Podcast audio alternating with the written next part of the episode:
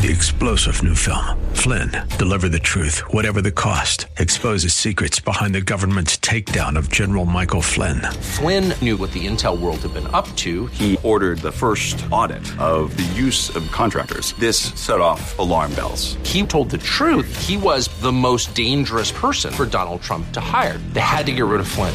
Flynn, deliver the truth, whatever the cost. Available now. Watch it today. Go to salemnow.com. Salemnow.com.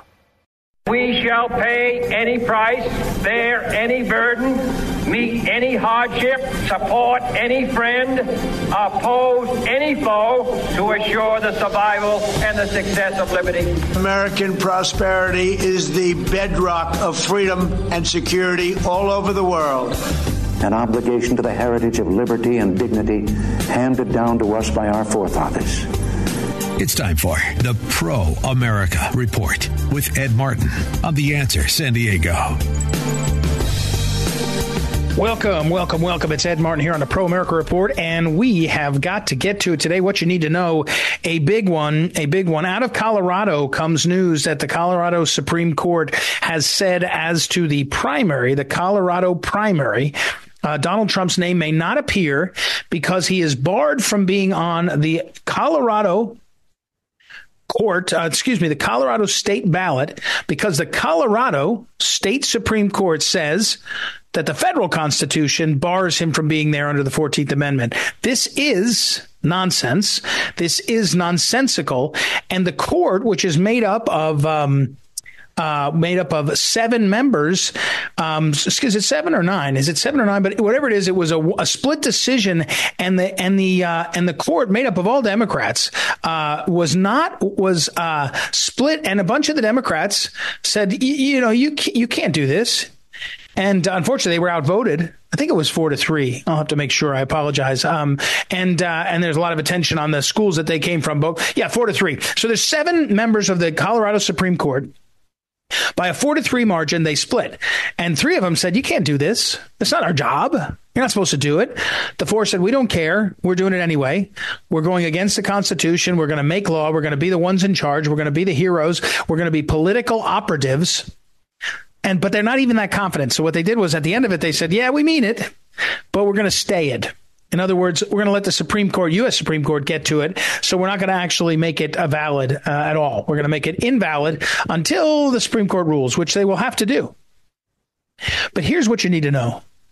There has been lots of analyses about how bad the decision is. You know, you're basically relying on the Colorado Supreme Court saying that they think Donald Trump was part of an insurrection, that he is an insurrectionist. You have the Colorado Supreme Court saying in the opinion, stating in the opinion, that when Donald Trump said, you know, please proceed peacefully, he didn't really mean it. All that stuff's been covered. Who these people are and all. What I want to tell you is this.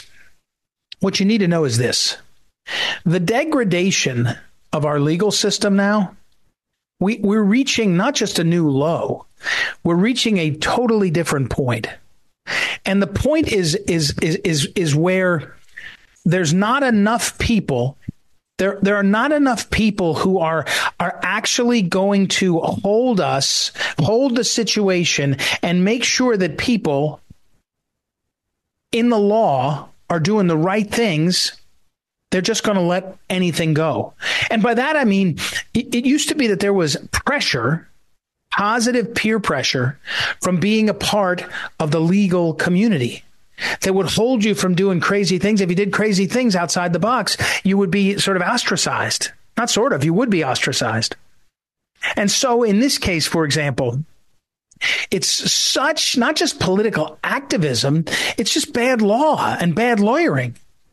And yet there's too much, way too much silence among the legal profession. So what does that mean? Well, the problem is what it means is this our America is not based on one lineage. I mean, there are people that came over in the Mayflower. There are people that came over to Jamestown. There are people that were in this or that family that came here. There, it's not based on wealth only. There are families that were wealthy, the Rockefellers or whatever you could pay. And, but none of those things are the defining, defining characteristics of America. There's no crown that's passed down from king to king. There's no lineage that's cited. None of that matters. What matters in America? Well, it's our capitalist free market system. That's true. But what does that rely on? Well, that actually relies, and very importantly, and all of it relies our property rights, our freedoms, our ability to communicate, to create patent rights, copyrights. Did I say copyrights? All these things rely on what? The Constitution and the rule of law and a set of values that respect those. That's important it's Christian in its origins. It's Judeo-Christian in its larger scale origins, if you want. But it's a it's a notion that truth and honor and justice matter, that the human person is worthy of respect, etc. And you can see it in our founding documents fundamentally, and especially in the Constitution. We hold these truths to be self-evident. All men are created equal in unalienable rights life, liberty, pursuit of happiness, structures that limit power, that protect majorities, uh, protect minorities from majorities, the tyranny of the majority. All these things are present in our in our constitution, our rule of law, and our founding documents, and therefore, and our and our values that knit us together. That's what is America's greatness. What we're seeing right now is the assault at the very core, it's an assault on the very core of America, on the very core of who we are, of what we're about. And it's not simply lawfare now. It's lawfare, it's occurring. It's you know weapon excuse me weaponization of, of of government against people, all those things. But now the system is breaking down the system that had as part of its self policing mechanism a, a, class of people, not a ruling class, not a special class in terms of status or wealth automatically. Although some, certainly you did have more status if you were a lawyer, you did generally had more wealth if you worked hard. But none of those things were automatic based on being a member of the bar.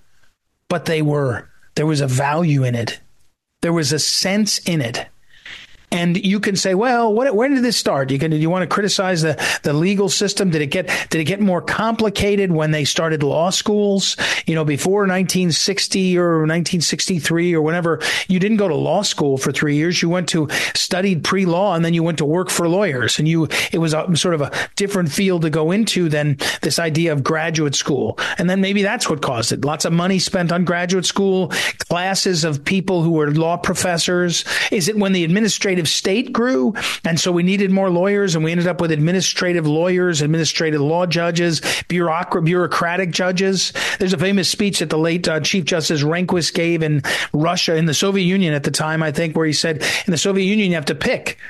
You can either be a practicing lawyer, you know, uh, like we know it, or be in the bureaucratic class, the sort of ma- uh, magistrate class, judges and and and arbiters of, of decision making. And he said, we don't want that. We're America our system is based on broadly on these lawyers being a part of it, not specialized class. It changed. Whatever cha- is it when the plaintiffs bar figured out that you could get you could extract large payments from uh, from either the government or from insurance companies from individuals by by sort of manipulating the system? Is that what it was? Is it when the criminal code and Joe Biden used it to penalize uh, drug dealers in a way that was uh, you know looking back more draconian than effective? Whatever it is, here we are. And they're not just messing with jury verdicts and not just messing with, uh, um, I hate to say it, with um, uh, people's lives, putting them in jail for long times, long periods of time. No, now they're messing with the actual structure of America, the American Republic, putting people, putting uh, uh, uh the system and the the uh, the vote of the people into a, a, a, a, measurement, into a into a decision making uh, uh, setup because they know better. That there are people in Colorado, four members of the Colorado Supreme Court, that tr- facts be damned, law be damned. We're going to come up with this decision because we want to further that truth, and we're just going to do it. And uh, it's an extraordinary moment in history, in the history of America, in the history of, of Western, uh, the Western world, nation states. It's what you need to know is it's a dangerous time. It's a dangerous time. And you know when when RFK Jr. says, for example, that if they if they try to keep uh, the people from voting for the candidate they want, in this case Trump, that America would become, he said, ungovernable, ungovernable. That's what he said. RFK Jr. It's a knife's edge, and I have to say, of all the things about it that make me disturbed, the most disturbing is the silence of the lawyers the silence of the lawyers, that the legal community is not rising up to say, no, no, no, we're not going to tolerate this. It doesn't feel like they understand the moment we're in. Or to say it differently, it feels like if they do understand, it's because they're holding back, because they're afraid of what's happened. They're afraid of what they've seen. They're afraid of what could happen. They're afraid of what could be done. It is truly, truly a threat to the future of our republic. That's what you need to know. That's what you need to know. We'll take a break and we'll be right back. Don't forget, visit proamericareport.com. Sign up for my uh, Substack there. I write at length, uh, at lengthier pieces there. And also visit phyllisschlafly.com. Get on our email list for the daily wink, the daily email that comes to you. We'll be right back. I'll be right, I will be right back. It's Ed Martin here on the Pro America Report. Back in a moment.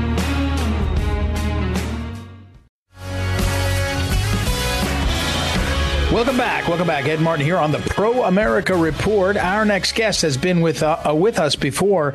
Uh, Robert Bortins is the CEO and uh, has been an outspoken leader. He's CEO of Classical Conversation. Sorry, an outspoken leader in uh, in uh, communicating how homeschool can be effective, why it works, what's happening, and also what's going on in our schools. So, welcome back, sir. How are you? I'm doing great. How are you doing? I'm doing fine. You know, I, I thought of you because I knew I'd be talking to you earlier in the week. I had a friend, a, a new friend, tell me that um, he experienced a um, he, he's in retail and he said his best workers are homeschoolers. And there are a couple reasons. One, he said they generally want to work.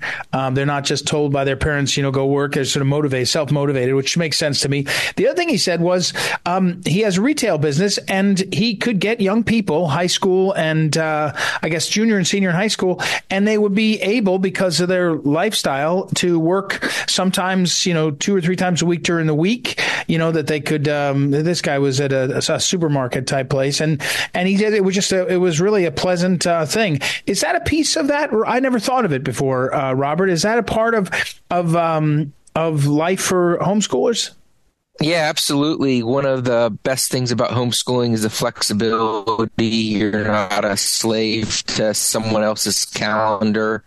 And and one of the big reasons that I was successful was in high school, I knew I wanted to be an engineer and I was actually able to get an internship with an engineering company. It was about 12 guys and they worked with Fortune 500 companies. And uh, once a week during the school year, I would work full time, you know, eight hour days. And uh, during the summer, I would work 40 hour weeks with them. So by the time I had graduated high school, I had almost a full year of actual engineering work wow. under my belt as I head, headed to college. So uh, homeschoolers are doing that. We're not meant to sit in cubicles eight hours a day. Of course, everyone's trying to get out of the rat race. And why do we put our kids in institutions yeah. that uh, mimic that uh, drudgery?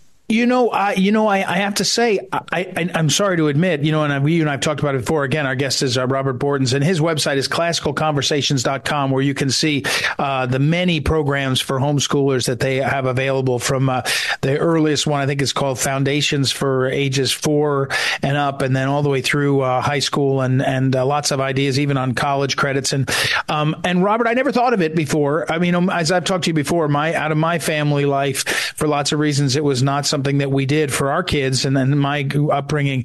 But I've, I've had such a good experience of, of being around people who uh, both utilize homeschooling and have are advocates for it. But I think that's a big selling point because, you know, one of the things that's happening with the technology is, um, you know, we talk about maybe some people are called to different jobs, right? And there's a, this uh, don't go to college, go to trade school, or choose or or decide for yourself. That's a really interesting selling point um, to people that you know you, you're you're not going to be. I know not to be a slave to the calendar, but also you're going to have the ability to have these experiences. I, I I don't know if it's highly understood. Seems to me to be really valuable.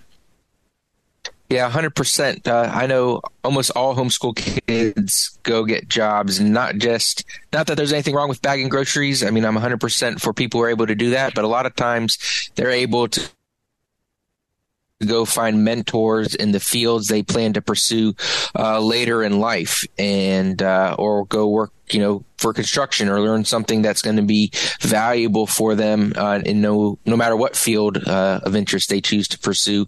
So the flexibility makes it so that entrepreneurs and small business owners are definitely more likely to um, you know go after these students, and the students don't have to get hundreds of thousands of dollars in college debt to find out they don't want to do something.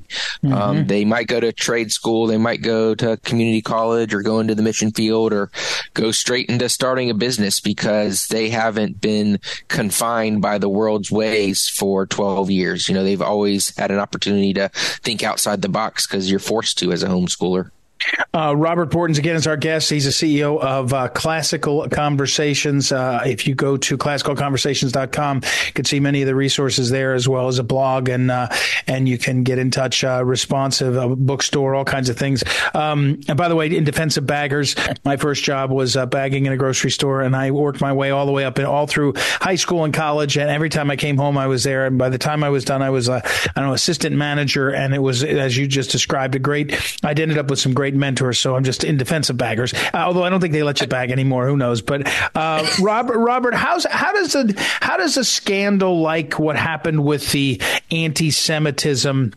First of all, how do you react to it? I mean, one of the things I one of the things I like about having you on is you talk. I know you your your mother was big into this field. You you come at it as a product as well as as a promoter, and you've got a certain peacefulness about you. You're not you know you're not um, you're not screaming and yelling like sometimes people are in in the in the on the conservative side of the aisle uh, uh, of things. But when you see the anti-Semitism in, in college, when you see the sort of brokenness of the Harvard and Penn and MIT uh, presidents.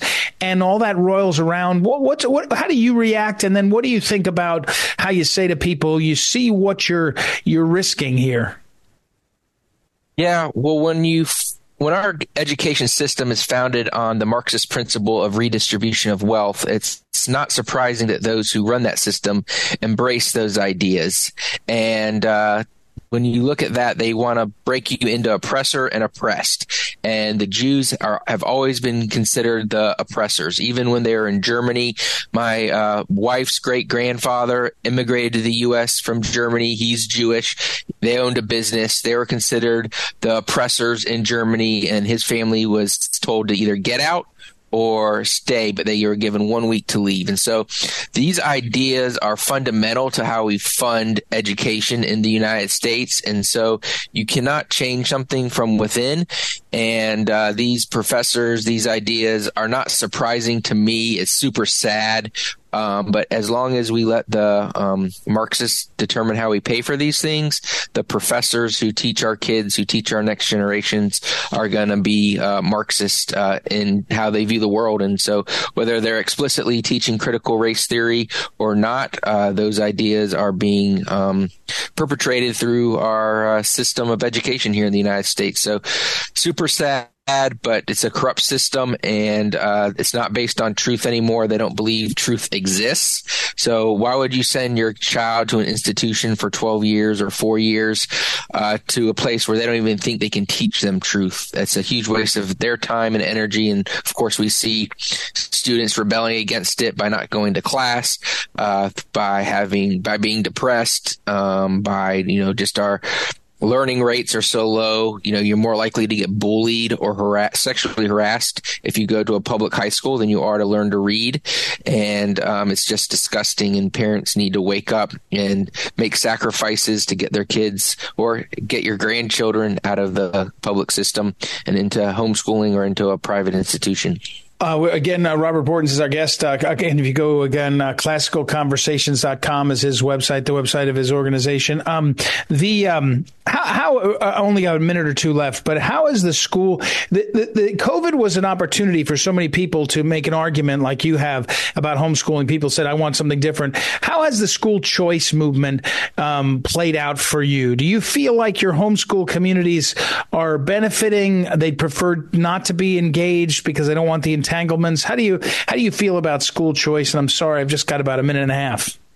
Yeah, we feel like it's just uh, normalizing welfare for everyone, and especially for the rich and the middle class. We've seen private schools increasing tuition, so it's an unsustainable model, and just bringing more people into that Marxist mindset that uh, the government should fund everything and uh, the cradle to grave uh, support from the state government. So we reject uh, government funding of school choice, but of course we 100% support parents uh, and their ability to choose.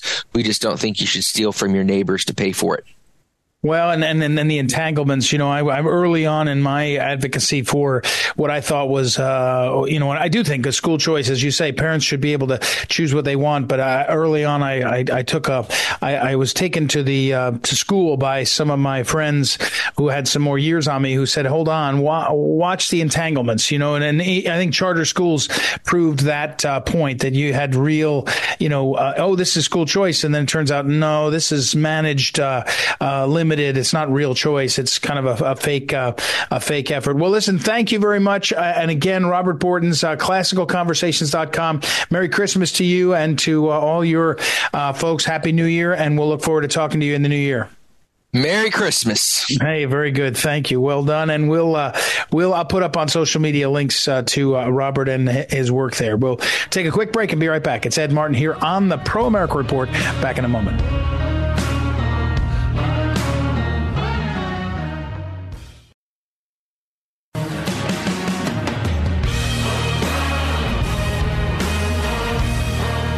Welcome back. Welcome back. Ed Martin here on the Pro America Report. And uh, I, of course, uh, hail from St. Louis, Missouri, across the river. And my former boss, the late Phyllis Schlafly, spent most of her life in Alton, Illinois.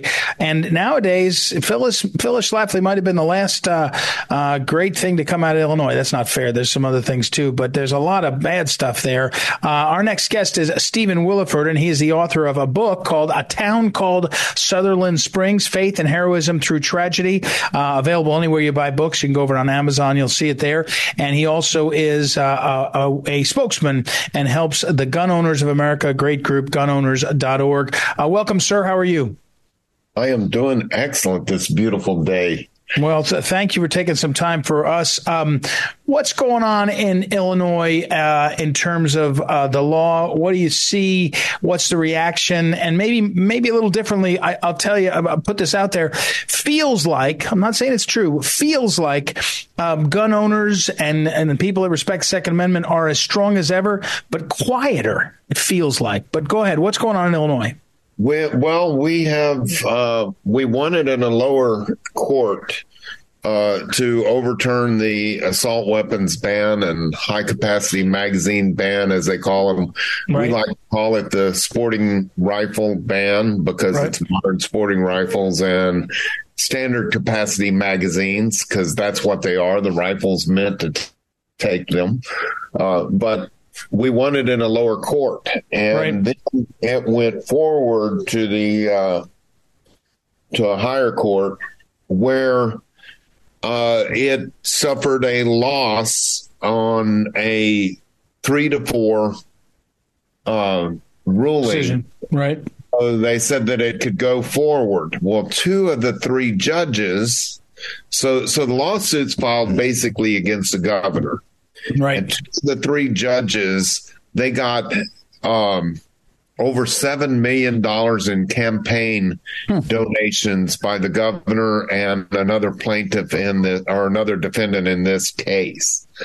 So they should have two of those judges that voted to um, continue with it should have recused themselves, and so we pushed it to the Supreme Court. The Supreme Court basically, we tried to get an emergency stay because all those people that have AR 15s or high capacity or standard capacity magazines, all those people now on January 1st, if they Right. get caught, they will have a felony on their Hmm. record. Well, the Supreme Court is going to hear part of that on January the 6th. We were trying to get an emergency stay against it.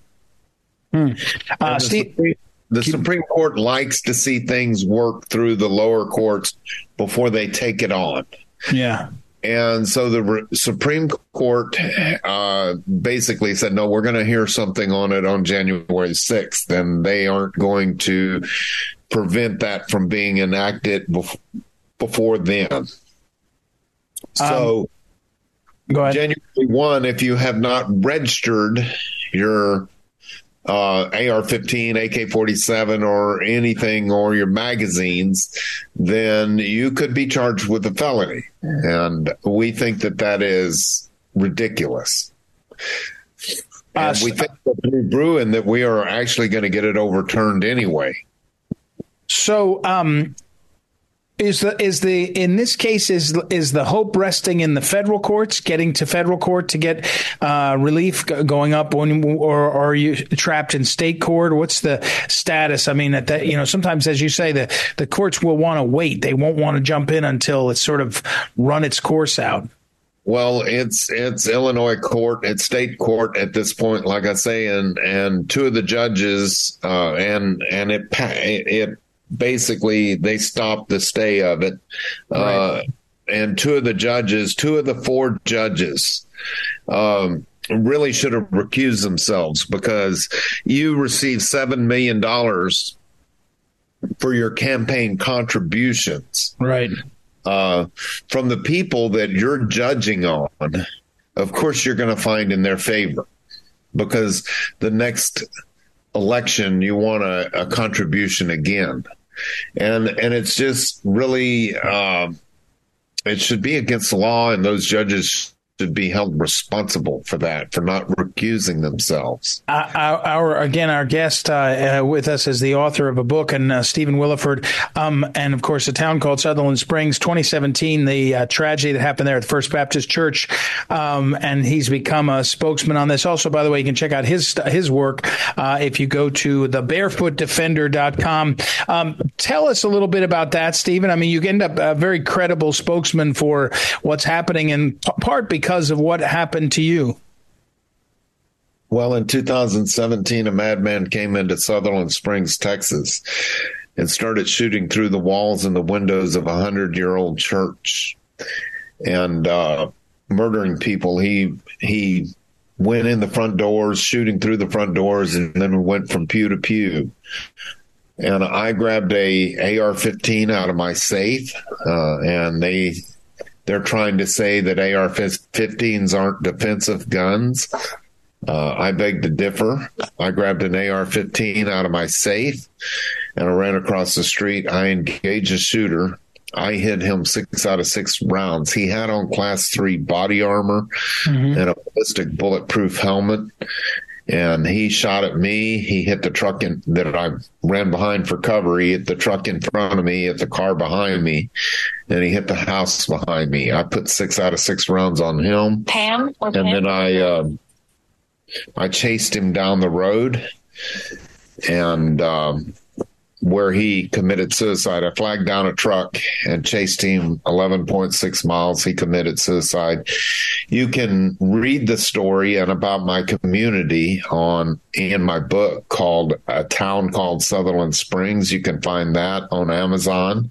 Mm-hmm. Please go to gunowners.org. We're the ones that are filing the lawsuits and we're fighting and we're we're fighting for your rights to own guns, to, to bear arms. Do you um do you see what I, I when I asked you that question at the beginning? It, it, I sometimes it feels like gun. I, I mean, gun ownership is higher than ever. There's all kinds of things, but people seem quieter about it. Is that? Am I misreading that?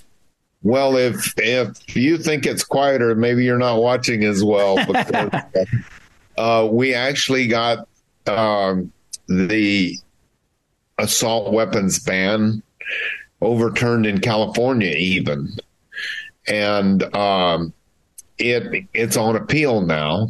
And so it's still illegal until the appeal is heard. We also got Prop 114 in Oregon overturned. Uh, we got a red flag law in New York overturned just recently.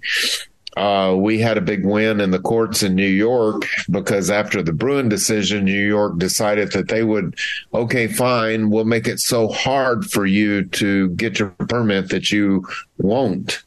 And they tried to say that they needed five years of your previous social media uh, so they could go through your life and decide whether you should be able to carry a gun or not. We got that overturned. We got it overturned where they were saying that you had to have express written consent by any private owned business or anything to carry within their business. Uh, we got that part overturned and we got it overturned where places of faith like churches and stuff. Now they can they can carry their permits in places like churches and things. Mm. well I, I, and what and what i really meant i didn't mean that there's not working going on and gun owners of america is a great organization so i, I didn't what i meant was I, actually think a lot of people are sick of uh, being attacked uh, about it you know and, and they're just going about their business. They know their rights. They know their you know i was at an event over in uh, on in the swamp and um, even in Washington D.C., they they you know they have must issue laws as to concealed carry in in the, in the District of Columbia, and so, uh, but I think people are less. I don't know. They're not they're not talking about as much. They're just going about doing their business, as you say, to get things uh, positioned where they need to to be protect themselves and their families. So, uh, thank you for the time, Stephen Willeford. Again, is our guest. His book, which is available uh, anywhere you buy books, you can uh, track that down, and you should. Um, he is also with Gun Owners of America. One of the uh, the book is called A Town Called Sutherland Springs, by the way. Uh, faith and heroism through tragedy. Uh, and uh, Gun Owners of America, you can tr- uh, go and see all the stuff they're doing, gunowners.org. And again, at um, Stephen's website, thebarefootdefender.com. Thank you for your time. Uh, best uh, wishes for Holy Christmas and a new year. Hope 2024 is good. we have to take a break, everybody. We'll be right back. It's Ed Martin here on the Pro America Report. I'll put links to all that up on our social media. I'll be right back. This is the Phyllis Schlafly Report, a daily commentary continuing the conservative pro family legacy of Phyllis Schlafly. Now, here's the president of Phyllis Schlafly Eagles, Ed Martin. It's time for us to have an uncomfortable conversation about marriage and family. We need to talk about our problems, but more importantly, we need to talk about solutions. The percentage of 18 to 34 year olds who are married today is less than half of what it was a generation ago. In liberal Seattle, Washington, it's predicted that soon the number of older teenagers and adults who have never been married will surpass the number of married residents there. Educated women are deciding not to have children at all. About 25% of women nearing the end of their childbearing age who hold at least a master's degree are childless. One of the first things we can do to reverse this trend is to discontinue our nation's culture of childlessness as portrayed by the mainstream media. However, there are also concrete policy goals that we can and should strive toward. The decline in birth rate is something that President Donald Trump and the Republican Congress addressed over Democrat opposition way back in 2017 by instituting a $2,000 annual tax credit for each child under the age of 17. But this child tax credit has fallen in real value due to inflation, and a boost in it during COVID was not extended beyond 2021. This child tax credit is paltry compared with the benefits that every newborn American contributes to our country over a lifetime. In addition to military service and other sacrifices, the average American will pay $500,000 in taxes over his life. So the child tax credit could be far higher than $2,000. Other nations have changed their policies to encourage more childbearing. Even communist China replaced its one child policy with a two child policy and then a three child policy because they needed to have more children. Poland's conservative leaning government was just ousted from power, in part because it allowed Poland's birth rate to decline to its lowest level since World War II. Our minuscule, inflation depleted child tax credit should likewise become an election issue in 2024 as our birth rate plummets. This has been the Phyllis Schlafly Report from Phyllis Schlafly Eagles. The traditional family is the building block of our communities and country. That's why it's imperative to support strong marriages, respect fathers, and champion stay at home moms. At phyllisschlafly.com, we oppose the liberal attempt to redefine the family. To join us, visit phyllisschlafly.com. Thanks for listening, and join us again next time for the Phyllis Schlafly Report.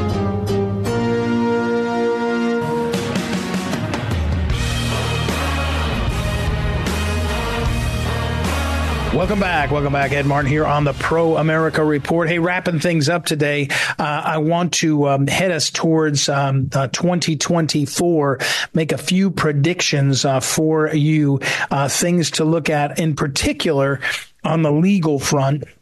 Um, I have gotten a bunch of emails from folks and questions about all the different litigation and the timing of things and what's going to happen. So I'll, let me walk you through a few of the things we definitely know. Um, first of all, the uh, matters that just came up in Colorado that are that's going to be done really quickly. That's going to be something that's kind of emergency briefed, and it's going to take a week or two. Um, there may or may not even be um, uh, oral arguments. I'm not sure that they will bother with that with the time that they have, but that will be uh, handled very, very quickly, and uh, and the court will, will probably have a decision probably by the first full week of January. I would think. They could even come out sort of quicker and make it just a you know um, a a ruling with a, a modest statement of, of, reasoning as opposed to a full opinion.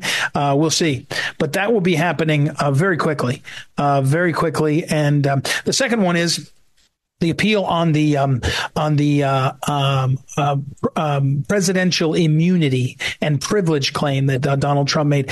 That was briefed and the brief was filed the, fi- the brief by um, uh, uh, Donald Trump was filed on December 20th now that that first brief was in response to the prosecutor saying can we expedite the treatment of this if the court says yes, and they'll do it, um, they'll do it based on the briefs. They'll read Donald Trump's brief. They'll have read the brief from the uh, prosecutor Jack Smith, and they'll make a decision. They'll say, "Okay, we're going to expedite this." If they expedite it, then they'll set it for argument, and it'll be an argument in the next probably four or five weeks, maybe six weeks, and they'll have to brief that. Um, so you'll set that date. It could even be in February, but it probably might be even early March. Uh, and then they'll argue that and they'll decide that it could go it could go quicker. I guess it could go quicker actually, um, since we're, we're in December. Um, but uh, that's just if they that's just if they grant the um, this this initial. You're going to hear some coverage in the, the next few days of, of, did the Supreme Court say yes to Jack Smith hurrying things up? Uh, if they do that, then there'll be the hurrying up of the question of presidential immunity. Is the president immune from claims of things he did in office? The other one, though, is about 1512. Uh, and 1512 is that, uh, okay, we've talked a lot about it, the um, law that says don't tamper with the evidence, uh, don't obstruct an official proceeding through manipulating the evidence, making evidence unavailable, etc. Uh, oh, but by the way, the prosecutors have used that to say that gaveling out the uh, congressional um, electoral vote count counts as an obstruction of official proceeding. They've, they've taken that case. That will be set for date, set for argument in the court for either early April or possibly the last days of March. And so then they'll be briefed for the next two months. There'll be briefs filed on all different sides. Then there'll be an argument, and then the court will make a decision. The second or third week of June, it will come down. So all of that stuff, all, which is happening in Washington, D.C. to the Supreme Court, is happening in the next four months. And meanwhile, You'll have the Iowa caucuses in early January, the New Hampshire primary just after in early February, uh, the the uh, the um, um, South Carolina primary, and your and the Nevada. I think the Nevada is actually a primary again, not caucuses. So you you, you know that's all going to happen in the same time period. the the first days of 2024, maybe the first hundred days of 2024 will be extraordinary. In fact, that's what you, that's what I should look at. I should look at the first hundred days, the first hundred days of uh, of 2024, all of January, all of February, all of March, and the first 15 or so or 20 days of of April. That's that's going to be some serious, serious historic times in this country what will be happening and what will be occurring in all those places, the politics of it, the media of it. I mean, Donald Trump already with the Colorado decision has raised a bunch of money. I think he's got a bunch of attention that's been uh, perceived by uh, folks as positive generally. I'm not sure yet you can say that for sure. Uh, we'll see what polling shows, but I don't think that the uh, Trump campaign is feeling like um, anything other than momentum is on their side. And so that's the kind of the schedule. The first 100 days, a brief schedule, a brief sketch of the first 100 days. A lot to watch, a lot to understand, and uh, a lot we'll have to do some explaining about because uh, much of it is going to be on the fly and uh, is going to be uh, really hard to, um, to hard to predict hard to predict. I one of the things that I have said, and I've heard this from um, Nick Smith and some other lawyers, is you know I can I agree with it is the Supreme Court to be Supreme Court going to be less likely to do sweeping uh, to, sit, to take sweeping decisions if they if they can get away with a narrow decision on the January 6th stuff because they're already going to be so involved with the uh, Colorado and probably other places. In other words, they may be looking for ways to to diminish their uh, role in what's happening, so it's not all about them. But let me finish with this. I believe very strongly that the left in this country and the Democrats in this country want to make the Supreme Court the bully as part of an ongoing effort to delegitimize and to uh, and to lessen the trust, delegitimize the Supreme Court and lessen the trust we have in the Supreme Court. Why? Because when they had control of the Supreme Court, they liked the idea of make up a privacy right, we'll call it Roe v. Wade, and a right to abortion. Make up a definition of marriage, we'll call it Obergefell, and all these things. They liked that when they had control. Now that they don't have control, when conservatives are in charge, now they want to get rid of the, the body. They want to get rid of the, they want to get rid of the Supreme Court as an influencer uh, in what's going on. By the way, I don't want the Supreme Court to be the dominant uh, force either.